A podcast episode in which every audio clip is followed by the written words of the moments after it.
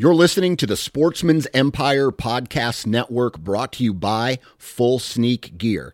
Check out their entire lineup at fullsneakgear.com. Also, be sure to check out our entire stable of podcasts at sportsmansempire.com. New from Moultrie Mobile, the Feed Hub offers first of its kind cellular connection and control for nearly any spin cast feeder on the market. When used with the Moultrie Mobile app, you can monitor feed and battery levels, run feeders on demand, receive alerts when feeders are clogged, and remotely adjust feeding times. The Feed Hub is ideal for anyone who maintains feeders. Remove the guesswork and save time by planning feeder maintenance before you drive to your hunting property. For more information, visit moultriemobile.com. Think you know the Brooks Ghost? Think again. Introducing the all new, better than ever Ghost 16. Now with nitrogen infused cushioning for lightweight, supreme softness that feels good every step, every street, every single day.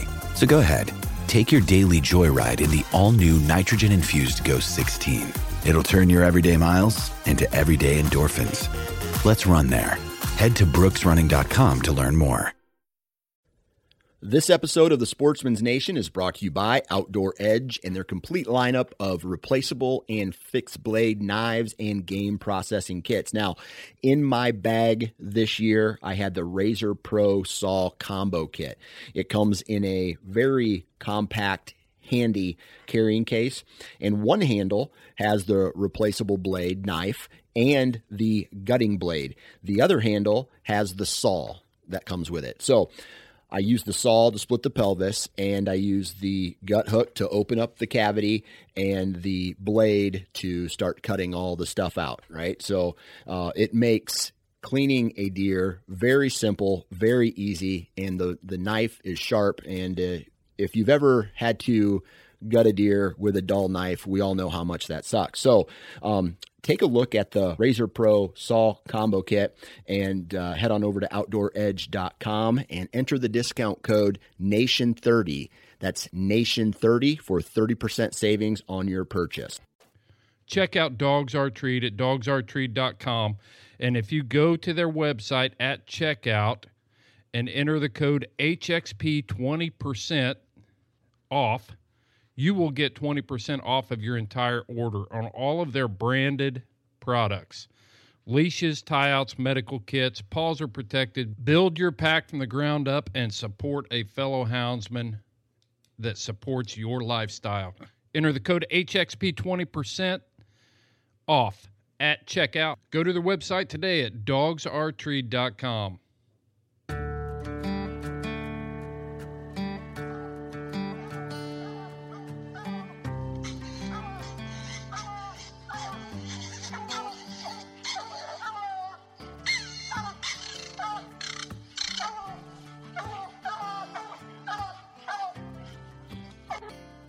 This is the Houndsman XP podcast.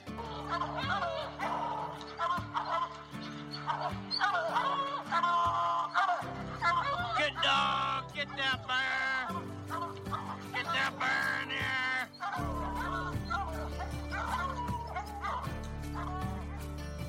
The original podcast for the complete houndsman.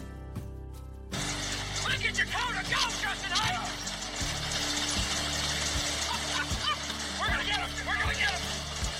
The podcast that represents our lifestyle of extreme performance. Get up there. Get him. Get him. Yeah, good boy. Good boy, Ranger. Uniting houndsmen across the globe from east to west, north to south. You know, if you're going to catch a cat or a lion, you know, you have to have teamwork. We take you to the wildest places on earth. Yeah, so how many days how many days a week you spend out there? as much as I can, to be honest with you. Anytime that I get, I'm I'm out there. Join us for every heart pounding adventure on Houndsman XP. I'll tell you like I tell everyone else, I'm going to hunt whether you're here or not, so you might as well be here.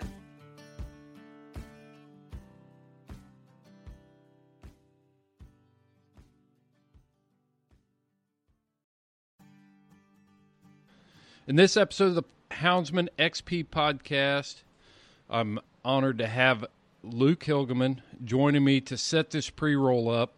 Uh, Luke is with Hunter Nation. Uh, this whole podcast was uh, recording at the Wisconsin Bear Hunters Association convention with Luke. And, you know, Carl Schoettel just did not give us enough time for this interview. W- wouldn't you say so, Luke? Yeah, I agree. I, I can't figure out why he wouldn't hold up the auction and his whole schedule just so to make sure that we could get this accomplished. Agreed. Pretty important stuff we're talking about. Carl should know better. Uh, th- I'll tell you what; those guys are motivated up there in Wisconsin, aren't they? They sure are, man. One of the best, most effective hunting organizations in the country, the Wisconsin Bear Hunters Association, and Carl does an amazing job as their leader, and uh, proud to partner with them and work with them often. Was that your first convention? Uh, no, I actually gone to a few conventions before when I used to work in the legislature, um, but I hadn't been back in a number of years, and and it was great to be there with those folks. Even in the mid, uh, amid the uh, the national global crisis of the pandemic, bear hunters are immune. They show up in force and keep moving.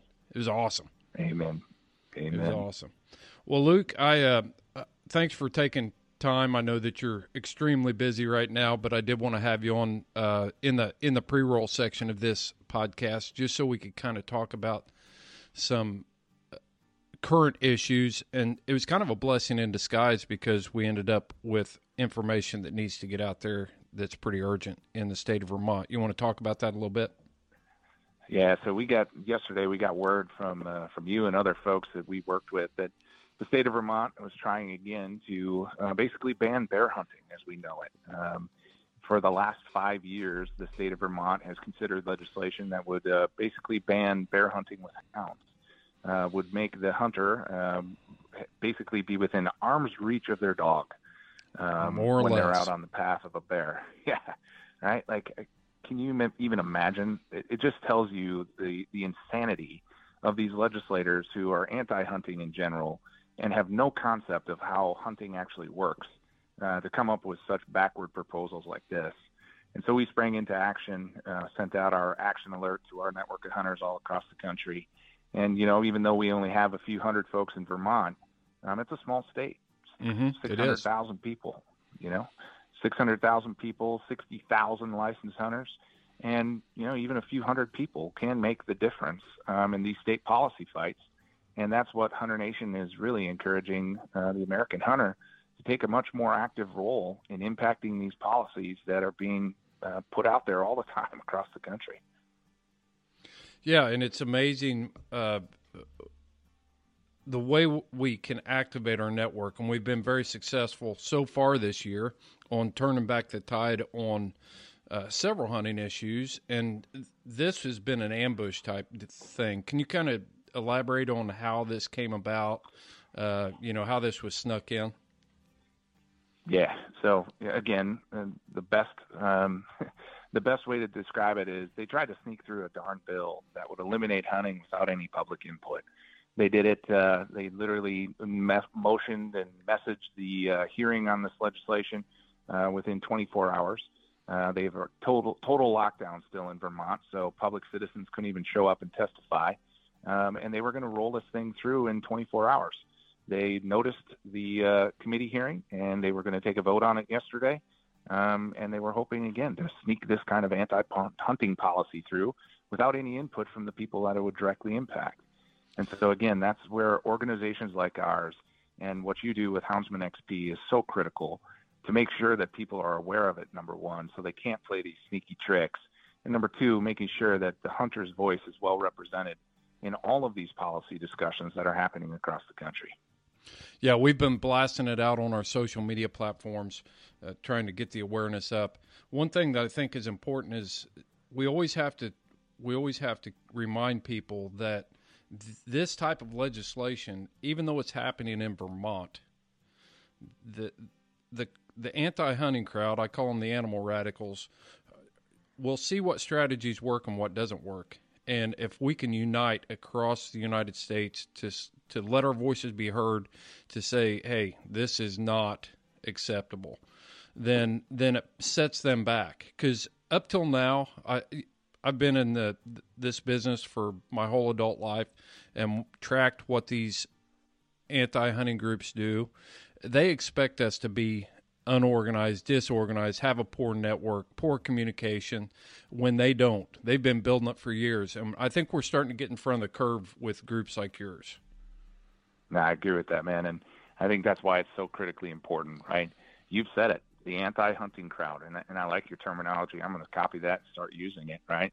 They they basically are well-funded, well-organized, using our tax dollars in a lot of instances against us, using the money that they've received in grants and other things from governments across the country and the federal government in general um, to go and blast these anti-hunting proposals all across the country. And again, they do it in this sneaky fashion, hoping that they can slide one through here and slide one through there, and it builds momentum for their efforts, right? Mm-hmm. The other fight that we're fighting right now is in Virginia, where they're trying to ban predator calling competitions, basically taking away hunters' rights to go out and manage a population of predators in the coyote in Virginia. And this is happening not only in Virginia, they've they've actually banned it already in eight states. And their Right. goal, proudly displayed on the hunt, you know, the Humane Society of the United States goal is to eliminate predator calling competitions in every state. And my perspective is if we let them get one, they're coming for the other and the other and the other because they're not going to stop until they ban all hunting as we know it. Houndsmen can't afford to sit back and say, well, we don't have coyote contests around here. Because a lot of those coyote contests involve calling coyotes, uh, you know, with, with uh, predator calls. It also includes the take of coyotes, you know, whether it be with hound or whatever. But, uh, you know, it'd be easy for a person who is just a coon hunter, a competition coon hunter, to say, well, you know, I'm not concerned about a coyote uh, contest where they're using hounds. That doesn't affect me. But if you turn a dog loose and pursue a game, that's just the that's the easy mark right now for them. It's easy to uh, sensationalize what's going on there, and and really pull on people's emotions to get behind it. But once they're done there, the next thing is going to be, oh my gosh, you mean you're using uh, hounds to pursue raccoons? What if you? What happens if you if you you know kill one of those while you're engaged in your competition? It's next. It's just very strategic, systematic plan, and luckily, we're learning what that what their strategy is, and we're meeting them head on, toe to toe, and really going head to head with them, and we're coming out on top. Amen. And I think that's what's so exciting for me as the leader of Hunter Nation is to see that grassroots army of American hunters coming together and understanding that as a united voice that there is no fight that we can't engage in to protect the future of our lifestyle and our passion. And if we stay united, we can absolutely beat these things across the country. And I think the other part of it too is just that word unite, right? You and I talked about this and your folks will hear it during the podcast, but when hunters unite and we go to bat for each other, um, that's what makes us strong, right? I, I will fight with any hunter to protect what they like to do in the outdoors, be it a houndsman, be it a raccoon hunter, be it a deer hunter, be it an elk hunter, be it a turkey hunter. If there are threats out there to any one of those pursuits, we need to be there as the united voice to protect the future of that pursuit. Because as you said, if they get one, they're coming for them all. You're exactly right. One thing, uh, let's just talk about where people can find information. I thought your uh, alert, your legislative alert, was on on uh, the mark, and uh, there's a lot of information in there about emails and uh, uh, phone numbers and different things like that. So, give us a rundown of where they can find information on this, and also keep up to date on all things that Hunter Nation is working on and trying to keep us informed in the fight. Yeah. So go to hunternation.org is our website. And in, in that spot, you'll see our action center, our blog post, where you can go down and see all of the, the policy fights we're engaged in across the country and lend your voice, right? I don't, I don't care if you're from Wisconsin or you're from Vermont or you're from New Hampshire. If there's a fight going on, as I said, that involves the future of hunting, lend your voice to it. Doesn't matter if you're not from that state, these people need to hear it. And the more calls and emails and phone calls they get from hunters who say, that you shouldn't be doing this. Why are you attacking hunting? Um, the better off we're going to be as a movement across the country. I agree. Well, Luke, thank you for uh, taking time out of your schedule today to uh, help me shore up this pre roll. And people can also join Hunter Nation by going to uh, hunternation.org. You guys sell memberships, and uh, you want to run Yes. through that real briefly? Yeah, so we are a membership driven organization. We're a nonprofit that's out there fighting every day in the front lines to protect the future of hunting. And you can become a member, it's 35 bucks a year. We have an annual membership of 35. We have a lifetime membership of 1250 bucks. Each one of those comes with a little bit of a prize and a treat, but the bigger thing is that you are helping us fund the fights that we're engaging in across the country.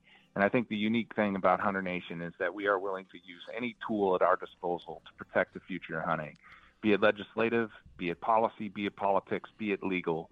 We are going to be there fighting for the future of hunting in every state across the country. And you have demonstrated that in Wisconsin. People are going to hear about that fight that Hunter Nation took to the state of Wisconsin to hold their feet to, fi- to the fire and hold them accountable and fight for hunters' rights so and the freedoms that we enjoy. Luke, thank you very much. And we are going to roll into this interview. It's time to dump the box. Southern Hound Hunting Magazine is the most comprehensive magazine that represents your lifestyle as a houndsman. Houndsman XP is very proud of our partnership with Southern Hound Hunting Magazine because they represent our mission to preserve, protect, and promote. If you can hunt it with a hound, it is being covered in the pages of Southern Hound Hunting Magazine. You also get an in depth look at the men and women who are engaged in this lifestyle, living it every day to the fullest.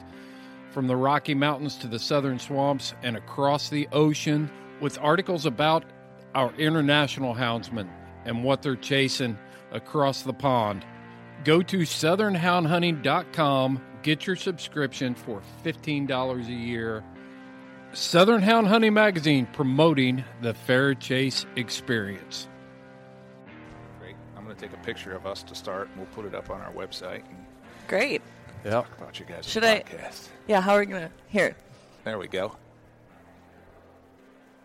Awesome. Sweet. Sweet. He's got the he's got the tall body, the long Yeah. army. He can Carry really. my own Uh, selfie Doesn't even need a stick along. selfie stick. I know. yeah. Sweet. Yeah. Sweet. Yeah. So Lauren, you uh, you set this whole interview up.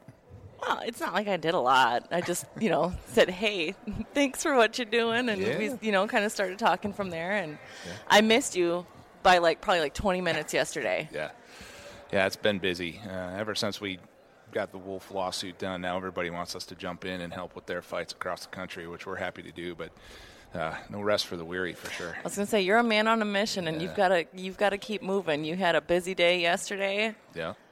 Yeah, we uh, signed up members yesterday, and we have another booth down at the, the Kalahari for the Deer and Turkey Expo as well. So we're we're doing everything we can to build our army across the country. So. Yep, that's great. So we got Luke Hilgemann on the, with Hunter Nation Yes, on sir. the podcast, and uh, Luke, your organization really popped up for me uh, in the last couple months because of the uh, the involvement you have with the, the wolf hunt here in Wisconsin, and uh, really started digging in, looking into your organization, and uh, that's why I'm happy to have you on the podcast. Well, it's great to be with you guys. And, you know, I got involved with Hunter Nation about 18 months ago. Actually, I was working out in my basement one morning and uh, saw an ad that said God, family, country, and protecting our hunting and outdoor traditions. If uh, you believe in these things, join Hunter Nation. And I'd never heard of Hunter Nation before, um, but I have a background in grassroots and politics, been doing that my whole adult life. And uh, fired up their website, looked at who was involved. We got Ted Nugent, we got Michael Waddell, we have a bunch of celebrities in the outdoor world, and some really passionate hunters who've made this their lifestyle.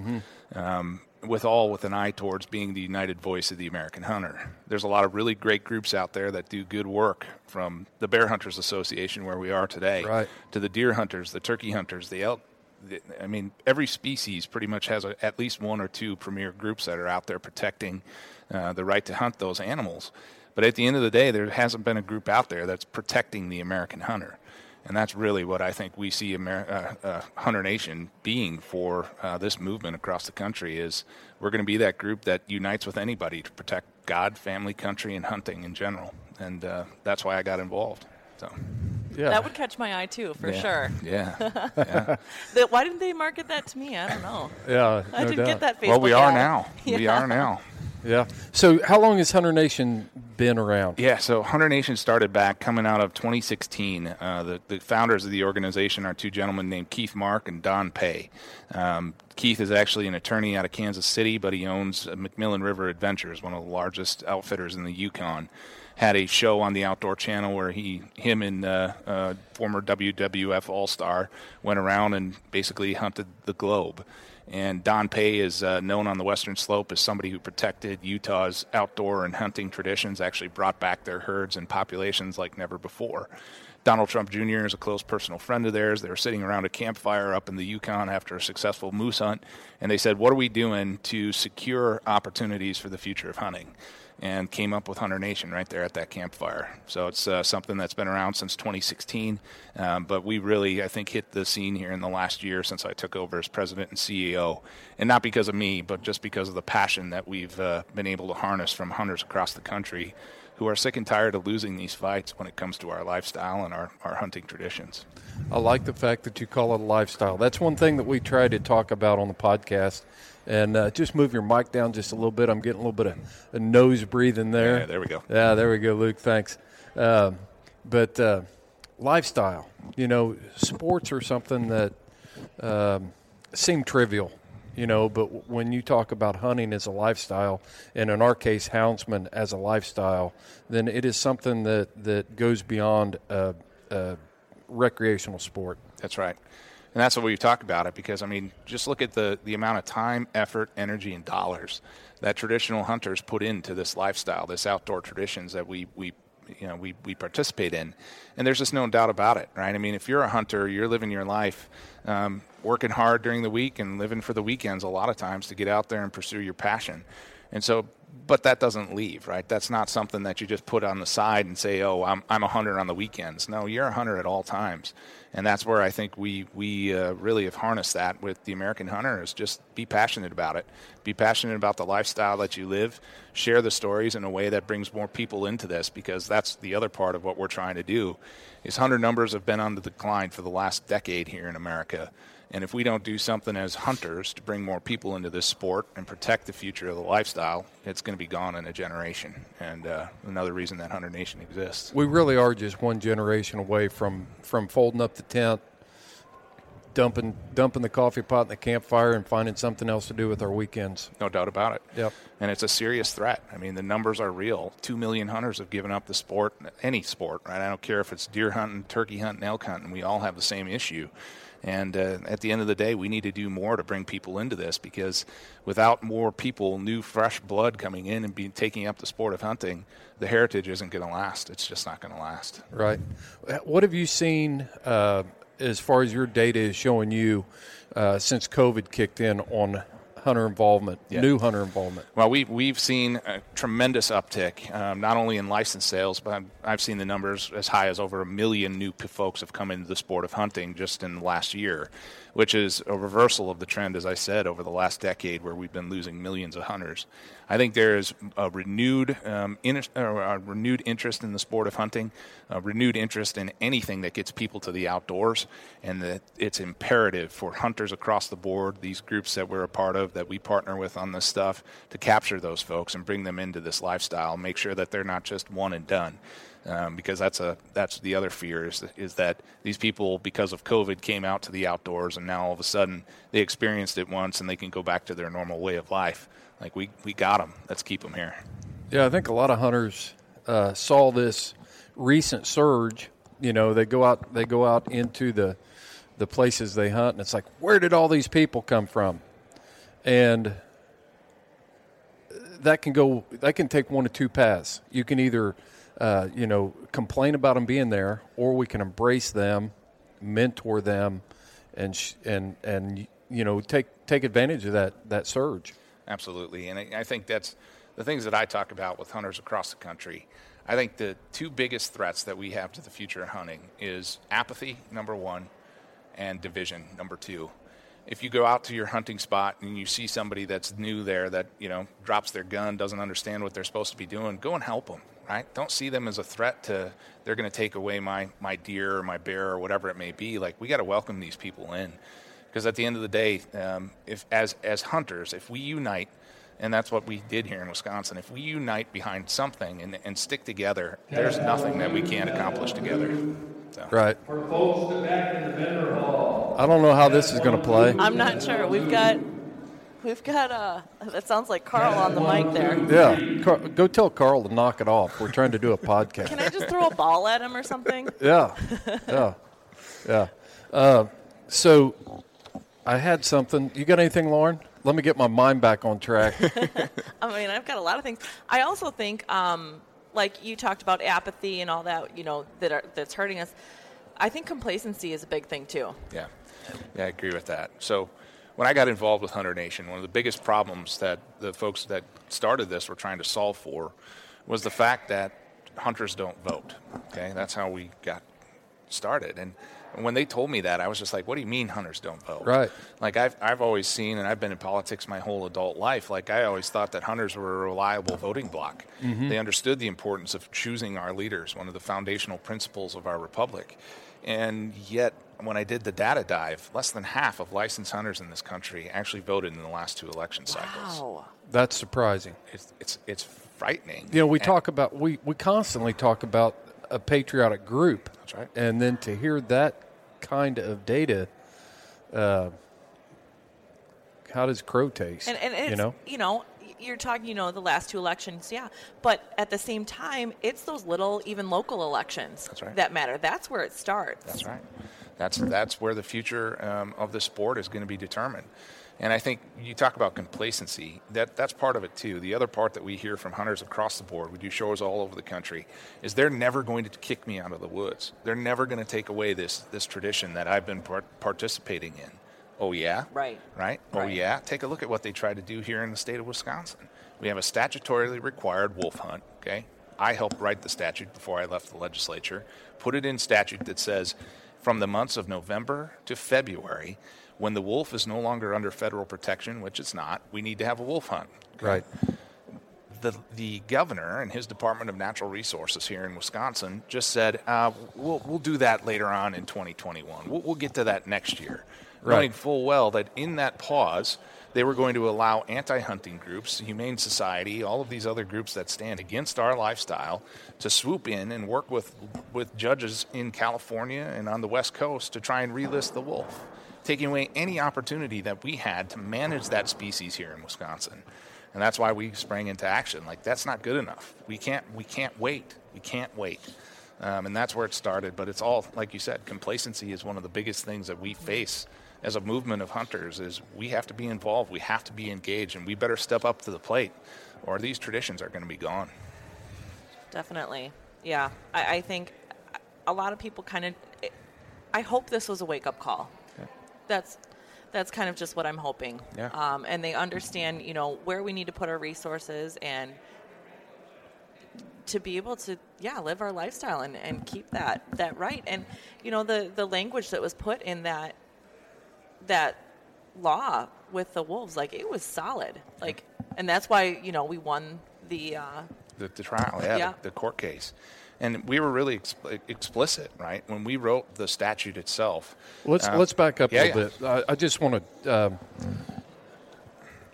Hunter Nation filed a lawsuit against the state of Wisconsin and the DNR to impose, well, demanding that you follow the law. That's right.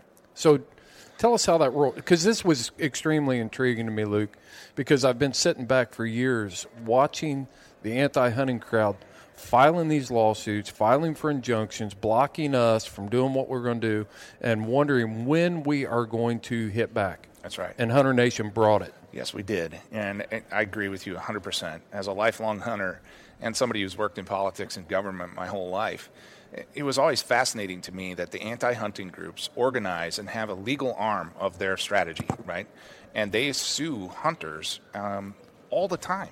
Yeah. But there's no other organization out there that until now, until Hunter Nation came on the scene, that has sued back and said, you know what, we have a statutory protected right. We also have a constitutionally protected right, which we argued in the in the lawsuit that says wolves need to be hunted when they're no longer protected for management purposes.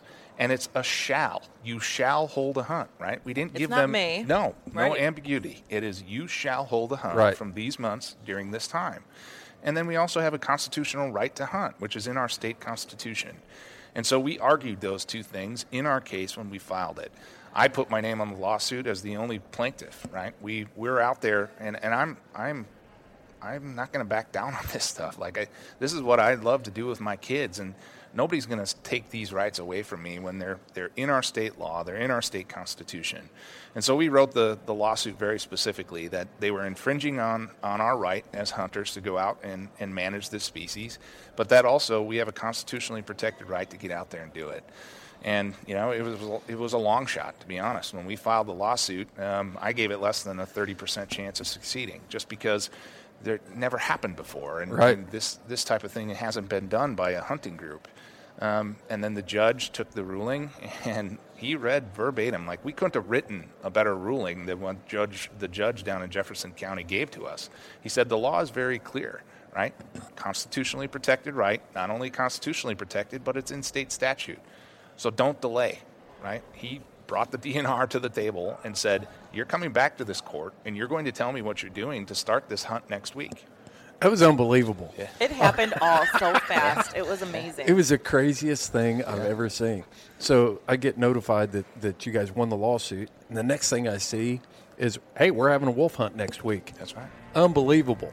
Dakota 283 offers you unparalleled protection for your hounds. We're talking about military grade kennel crates. Uh, I got got one of these two door kennel crates here at the house. It is super heavy duty. It's got slap latches on it that are stainless steel. Easily fits in the back of an SUV, or if you're traveling with a camper shell, it's a great way to keep your dog protected while you are traveling. You just got to check out their Dash series. This is a watering system, and I've used a lot of these portable waterers over the years. But this system is all integrated into one unit. And the way it's designed out of high impact plastic, the water stays in the tank when you're not using it because you can put a plug in it. Check them out. Uh, the 3.5 is also compact enough that I can store it behind the seat of my pickup truck while I'm out hunting when it's super cold. I've had exterior tanks before, and as soon as I go to cold climates, then I've got to figure out how I'm going to get water to my hounds, and the Dash takes care of that. So check out Dakota 283 at dakota283.com and at checkout, enter the code HXP10 and get 10% off of your order. Yeah. And and to be able to say, you know, the DNR was telling us all along it's going to take months, you know, maybe even a year for them to come up with a season structure, be able to put out tags. Well, suffice it to say, they did it in 72 hours, right? And in, in, and in talking to people, we have folks that have reached out to us from all across the country, our science is good enough now that they can do this in a matter of hours. They can basically run the numbers and say, here's what we think our population is, put it into the computer, and it spits out a number that says, this is your quota, issue the tags, and let's go hunting. Right. And that's what happened, you know? So tell me, tell tell me why it was important for uh, Wisconsin to manage the wolf population. Why Hunter Nation saw that as an issue that they needed to get involved with. It wasn't simply we want to kill some wolves. No, no, not at all. I, I think a couple of things. Number one, we know that this is a, a population of predators that is out of control, right? They took away our ability to manage that resource here since 2014 was the last wolf hunting season we had in Wisconsin. And as a result of that, the population has exploded. They've increased their range all the way down to the southern part of the state.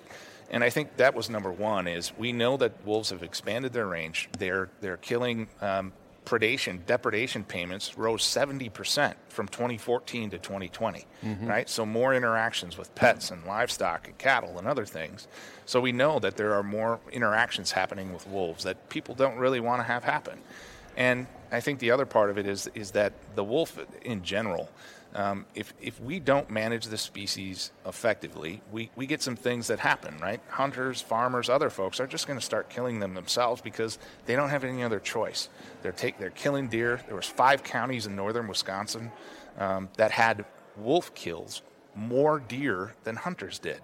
Wow. You know? Wow. Right? Five counties in northern Wisconsin. Wisconsin Wolf Facts, another one of our partner Mhm. organizations, pulled together that study. And it's it's a fascinating, right? Wolves are killing more deer than hunters in five northern counties in Wisconsin. So we have a problem and we needed to manage this resource. And I think that's why we we said like we have to do this now because we knew that the anti-hunting groups were already out there judge shopping, looking for a favorable liberal judge who was going to put the wolf back under protection and take away our ability to manage that species. But couldn't the anti-hunting crowd come back and say, "Well, isn't that by design?" You know, our our platform for hunting for is obviously the North American model for wildlife conservation, and in that is the managed management tool of hunting. So when a predator species can manage a wild population, why is that a bad thing? Well, number one, it's a bad thing because it, it doesn't work, right? Um, I think, like I said, there is no other predator out there that takes care of the wolf. If Mhm. it's not hunters, then they just continue to expand their range, expand their numbers, and and have really bad outcomes for hunters, for pet owners, for ranchers, for farmers. And I think that's where we stepped in and said, that's not good enough. You may be able to argue that with your, your members in big cities across the country, but the people who have to live with wolves in their backyard running through when their kids Mhm. are out playing in, in, the, you know, in the sandbox, which stories we've all heard, um, it's not good enough. Hunters need to play a role in managing these apex predators, and I think that's where we said, "Let- let's go get this done. Yeah, because real quick, let me finish my point. You know, those deer harvest objectives were set up for hunting, Yeah. and when you have a population of predators who is making a higher impact on that, then it's throwing the management plan for that that wildlife species completely off the rails. So not only is it it, it goes against science and it goes against common sense. That's right. Agreed, 100%. I was going to say, you know, one thing I think that they don't think about, or they, you know, they talk about, like, oh, they need to go back to their historic range. Like, we want wolves back on their historic range. Once you introduce people, you know, onto this this this vast, you know, American landscape, things have, you know, we are the stewards. That's right. Of you know our flora and our fauna, and you know. You do, do you want wolves can't live in, in, in Chicago? They can't live. Oh, well, there's coyotes in Milwaukee and all that. There might be a wolf. I don't know. Yeah. Um, but it's just not fathomable for for those people, I guess, to understand that the wolf can't be back to their historic range or their historic numbers because we, as people, are there. Right, right. We didn't have uh, shopping malls and uh, you Right. know, other big city encroachment um, on the wolf's original range. And it's a goal that we should all share to bring wolves back. And, and that's, I think, another part for Hunter Nation is we're not an organization that believes we need to kill all the wolves. They're an important part of the ecosystem, and, Mhm. and it's about management, though. Just like anything else, any other species, any other population of wild game, if we're not managing them, bad outcomes happen. Disease, other issues that just are a part of nature, right? Mother Nature is a, an amazing woman, and she's going to take care of it one way or another. So that's, I think, another part of it for Hunter Nation is we know what happens if, if hunters aren't out there managing these species, and it's just bad outcomes for wildlife in general. You know, people that think wolves are the answer or nature can take care of itself. The thing we always try to, the message we always talk about is there is no glorious death in nature. And anybody that has ever seen a wolf kill or witness a wolf kill, um, I can tell you if, if, if a person is coming at this completely from the animal welfare standpoint of let's let's manage this resource in the most humane way possible, then England just did a study on cortisol levels cortisol levels in deer and the lowest lowest stressors for animals that are killed is through gunshot i mean lowest levels. They test it and it's there. So, um, yeah, I don't. That's the argument against. Everybody's got the Disney mentality, Yeah. and they think it can all just. If only, right? It's all If butterflies only. and rainbows. Yeah. Like you know, na- nature is awesome. Nature is beautiful, but you know, it's brutal. It's brutal and violent. Yes. Yes. Yeah, and Yeah. that's I think the other part of it too is anybody that I've talked to who's against harvesting or managing predators, wolves, coyotes, may be it. Go and talk to somebody like you said who's lived through or you know had wolves kill. Like I talked to a. they just aren't going to leave us alone. Um, I went and talked to a farmer up by Medford, Wisconsin. This is a fourth generation farm. Um, they've raised sheep and pigs and goats on this farm for, for generations. And they had their entire sheep herd knocked out by wolves three times in the last four years. Okay?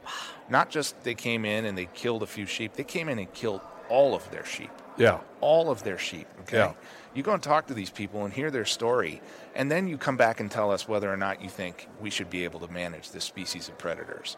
Like if we don't, as hunters, um, have the opportunity to get out there, these types of things are going to continue to happen, and they're going to become more prevalent across the board. And that's why we are going to continue these fights um, to make sure that hunters play a role in our conservation strategies, and, and we got to do it. And and the hunters and the farmers and the ranchers, like we don't want that to happen. We don't want our cattle taken. We don't want our dogs taken by wolves. So, you know, we're we do everything we can to to avoid that, and it's you know it's still happening. That's right. What is it about the wolf?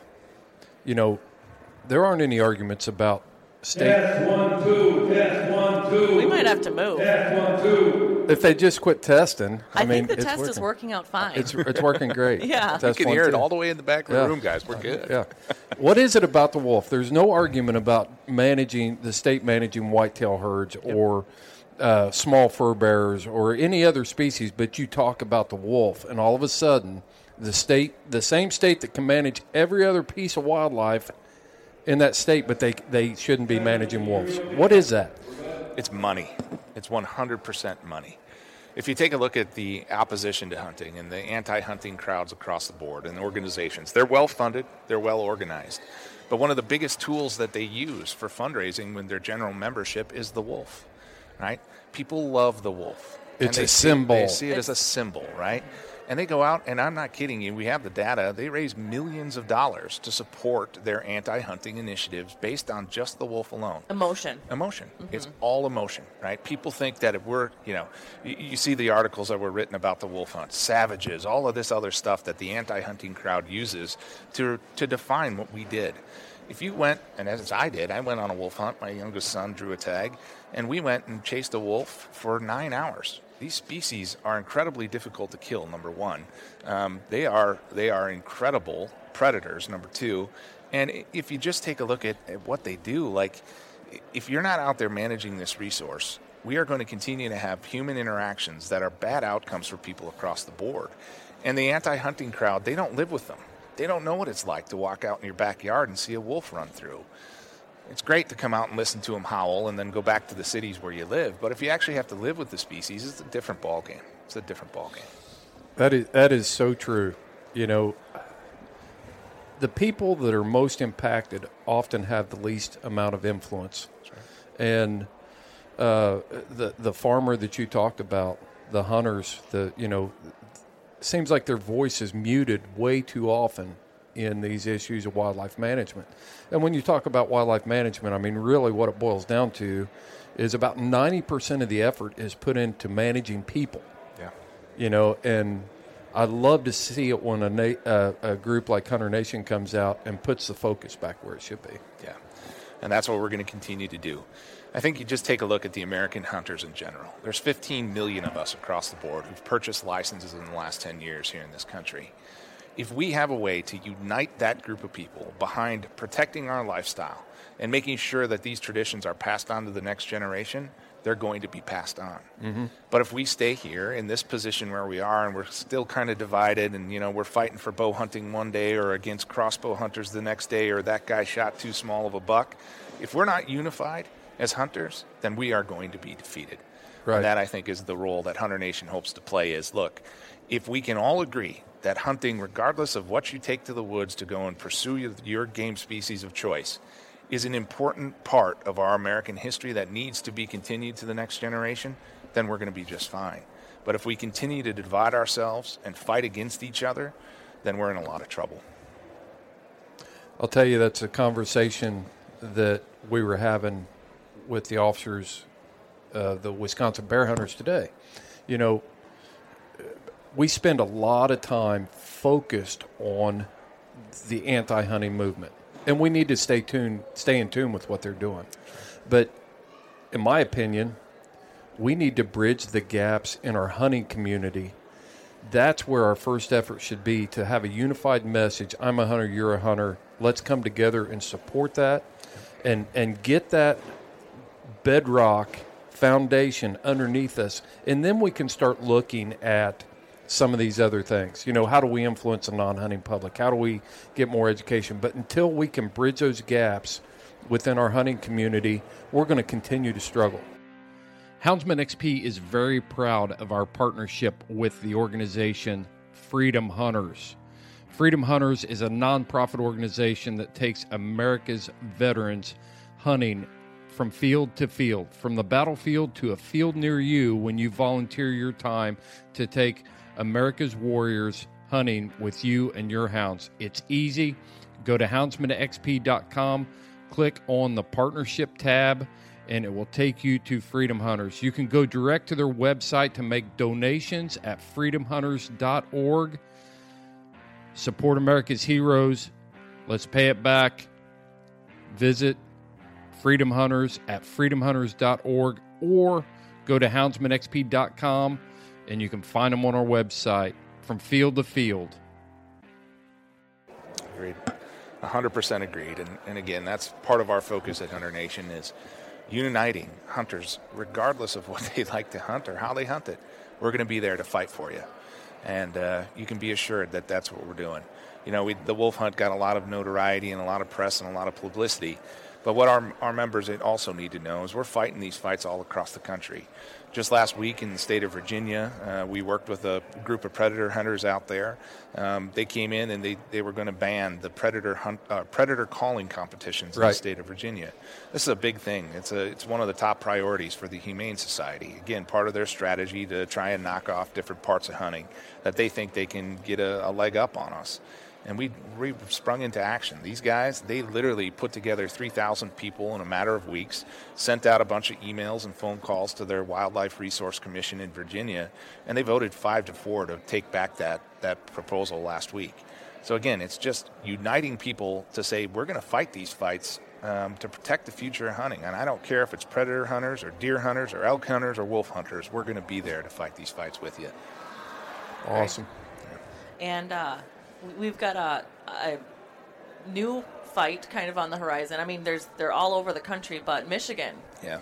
Tell Yeah. us about that. Yeah, so immediately after the, the win in Wisconsin, I got some outreach from folks up in the UP who are dealing with wolves um, that are out of control. Same same situation as as Wisconsin. Haven't had a hunt since 2012.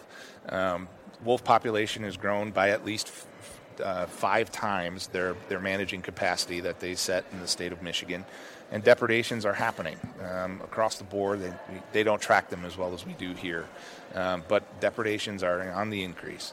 And these folks are desperate up there, right? Their deer herd is decimated. Um, it went from 600,000 deer in the in the Upper Peninsula of Michigan down to 100,000 in just the span of the last 10 years. Mhm. Think about that, right? 100,000 deer in the Upper Peninsula. It's impacting property values. It's impacting traditions that have been carried. No longer are you seeing these hunting camps that have existed for generations Right. in the UP. People are selling those properties. I was just up in the UP in the end of January. It was a ghost town. Yeah. And these guys reached out and said, Can you please come to Michigan and help us here? So we said, Absolutely, we're in this fight. And so just last night, uh, we've been working with Senator Ed McBroom from up in the, the Upper Peninsula of Michigan, um, who has literally taken on this charge. He, he put together a resolution encouraging the, the Wildlife Commission in Michigan to be able to host a hunt up there starting in 2021. Um, and unfortunately, the commission is delaying. They came back. I actually testified in support of his resolution before the commission. And the natural resource secretary up there said, well, no, we're going to take a public opinion survey of the entire state of Michigan before we even have a conversation. Yeah, because about Detroit wolves." has a lot of concern That's about what's going on with wolves in the UP. Yeah, That's when right. things are left up to the public and not science and Yeah. all that, that's like I just Yeah. come on, It's man. infuriating. infuriating. And then he says, you know, oh, we're going to come back. We're going to study this. We're going to do our survey, and we're going to update our plan, and we'll we'll come back and talk about a wolf harvest season in June of 2022. Oh, hmm. wow. What do you think is going to happen in that time? We already know. You right? bet. They've already filed a lawsuit, 48 page lawsuit in the state of California to relist the wolf. It's already happening.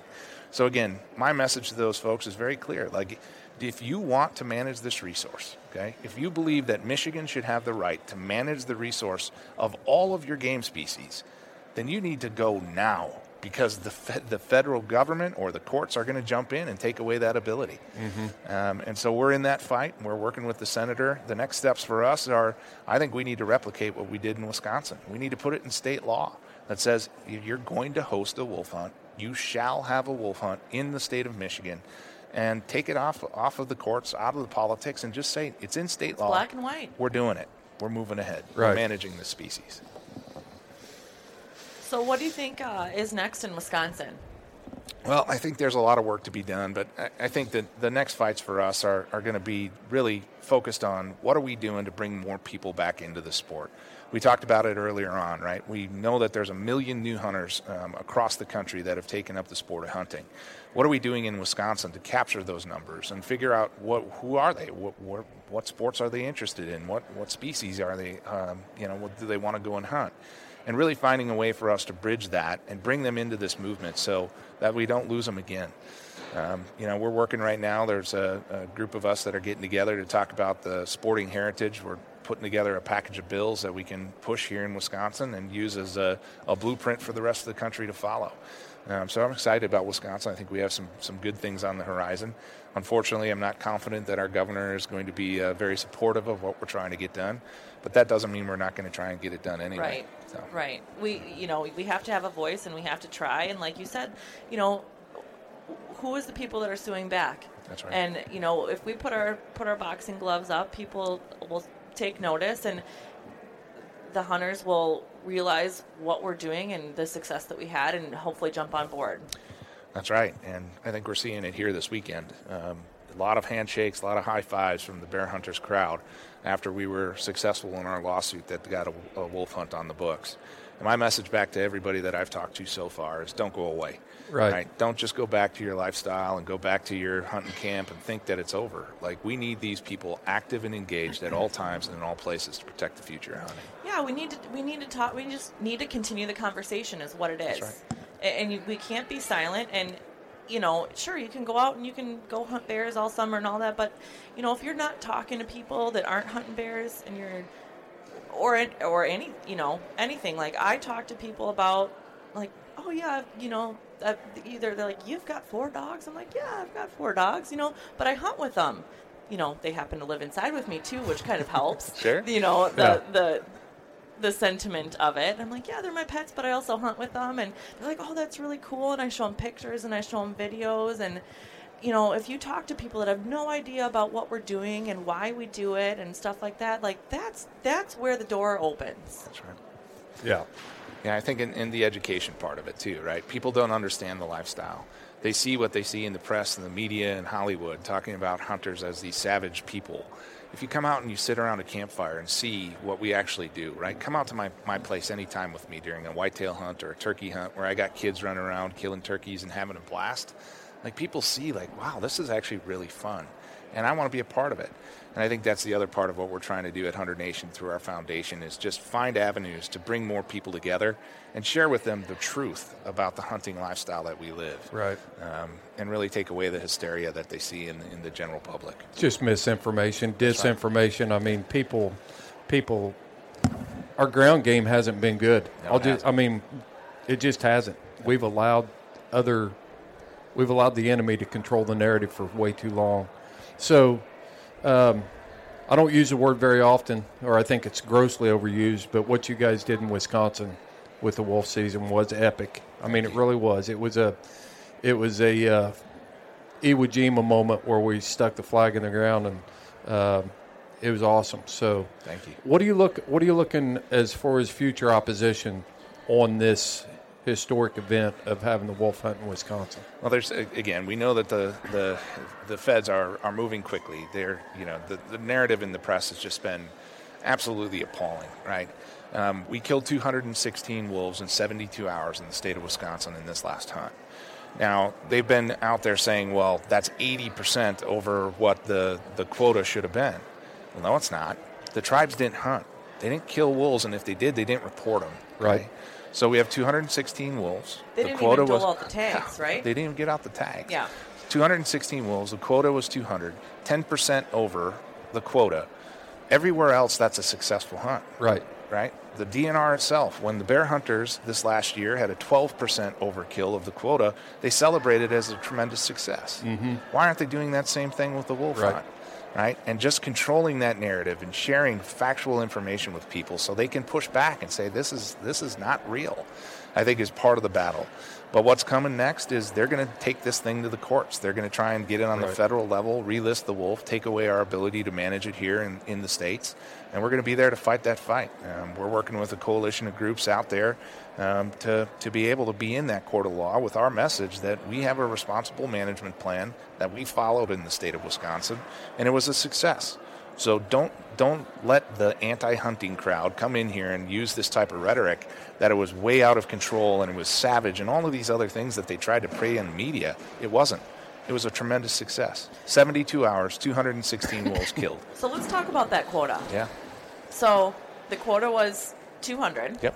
Um, and uh, how does that compare to the quote unquote DNR's estimated population in Wisconsin? Well, having studied this a bit, the the minimum, okay, the minimum count, the minimum count of wolves in Wisconsin is 1,195 animals. But they also say we have 206 packs, and a pack is a female and a male and whatever offspring they have.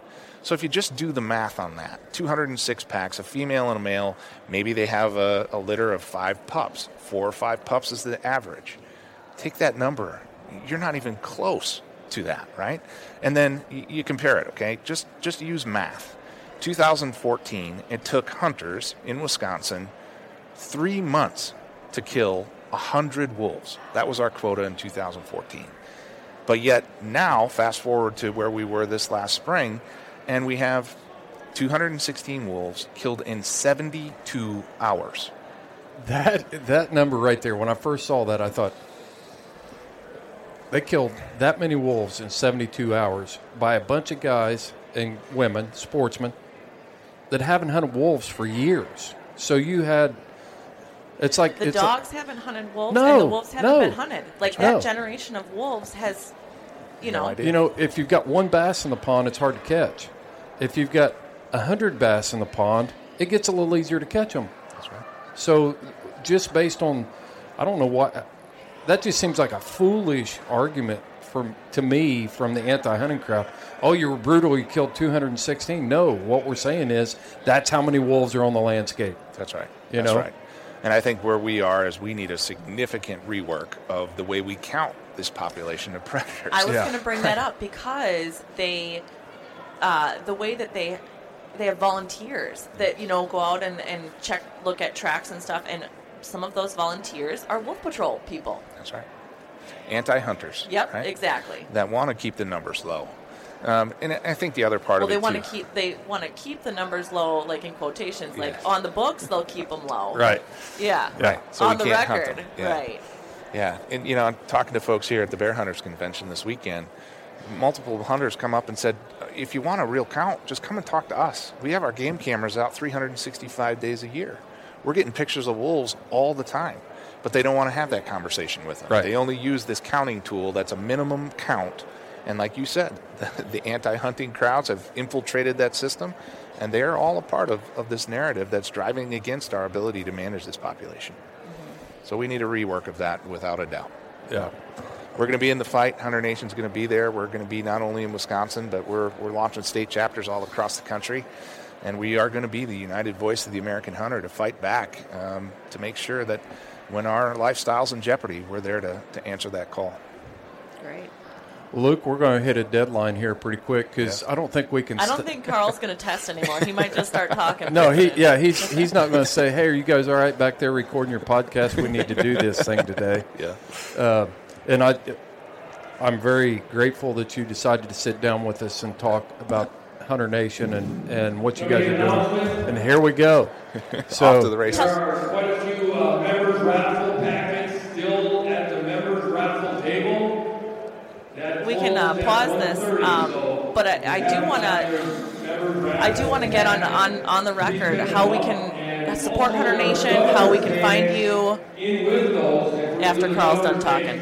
I'll tell you what. Why don't we just add that in in the pre-roll for this Yeah. podcast? That'll work. Yeah.